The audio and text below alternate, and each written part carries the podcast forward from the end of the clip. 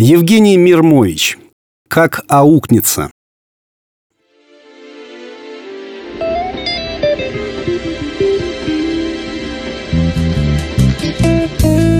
Кабинет участкового инспектора Размыслова находился по соседству с инспекцией по делам несовершеннолетних. Размыслову нравилось такое соседство. В инспекции работали одни девушки, и участковый любил частенько заходить к ним на чай. То байку какую-нибудь им расскажет, то поможет правильно материал оформить, а то просто о жизни поговорит. Опыта у Размыслова за 20 лет службы было хоть отбавляй. На фоне молодых барышень он чувствовал себя таким старым генералом и ветераном Куликовской битвы. «Ну что, Танюшка, как успехи?» Начал Размыслов, заходя в кабинет и лениво поглаживая себя по затылку. «Да вот, с отчетом зашиваюсь. А тут, как на грех, опять мне этого Супонькина привезли. Опять украл что-то. Сил моих больше нет. Видеть его уже не могу. Может быть, хоть вы ему мозги вправите?» Супонькин Щупленький парнишка, 10 лет, из многодетной семьи алкоголиков, сидел в углу кабинета, опустив голову. Его ноги не доставали до пола, а из рваных сандалий виднелись девчачьи носки с розочками.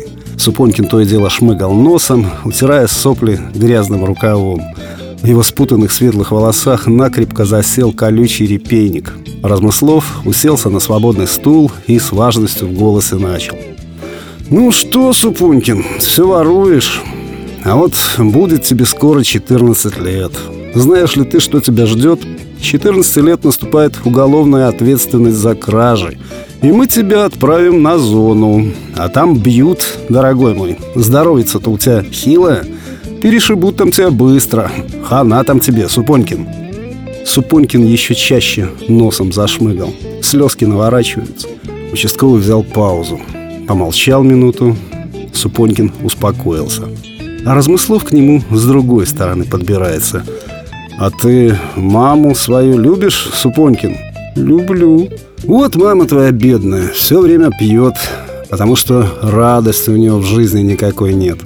А если бы ты хоть ее порадовал, перестал воровать, человеком стал бы, а? Не жалко тебе, мать?» Тут у Супонькина опять слезки наворачиваются. По всему лицу грязными ладошками слезы размазал, волчонком смотрит. «А хочешь, Супонькин, я тебя на работу устрою?» Продолжает Размыслов. «Вот у нас тут рядом автомойка есть, я с хозяином знаком. Хочешь, договорюсь?» Машины мыть тебе, конечно, не дадут, а вот тряпки выжимать и воду подносить — это пожалуйста. Супонькин насторожился. Глазенки вытаращил и смотрит, не мигая на участкового. Только ты, брат, больше не воруй. Будешь ты, Супонькин, каждый день домой своим алкашам буханку хлеба приносить. А сникерс будешь сам съедать по дороге, чтобы дома не отняли. Жизнь, она ведь, брат, такая штука. Как аукнется, так и откликнется. Зачем тебе тюрьма?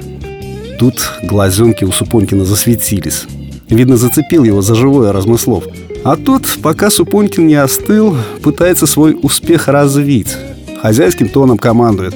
«Танюша, вскипяти-ка нам, мужикам, чайку!»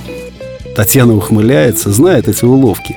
А Супонькин совсем плечи расправил. Мужиком себя почувствовал. Сам капитан с ним сейчас чай пить будет. Заглянула Таня в тумбочку, а чая-то и нет, ни одного пакетика. Размыслов пошарил в кармане, нашел там мелочь, дал Супонькину – ну-ка, слетай в магазин напротив. Принеси Липтон. Одна нога здесь, другая там. Супонькин пулей выскочил. Таня чайник поставила. Не успел чайник закипеть, как в дверях показался радостный, сияющий, как самовар, Супонькин. В его руках был огромный пакет, который он придерживал снизу, чтобы ручки не порвались. Из пакета торчали коробки с конфетами, колбаса, шоколадки и зеленая ботва ананаса. «Спер, мерзавец!» Вырвалось у Таньки на весь кабинет. «Ну, конечно, спер!» Гордо улыбнулся Супонькин.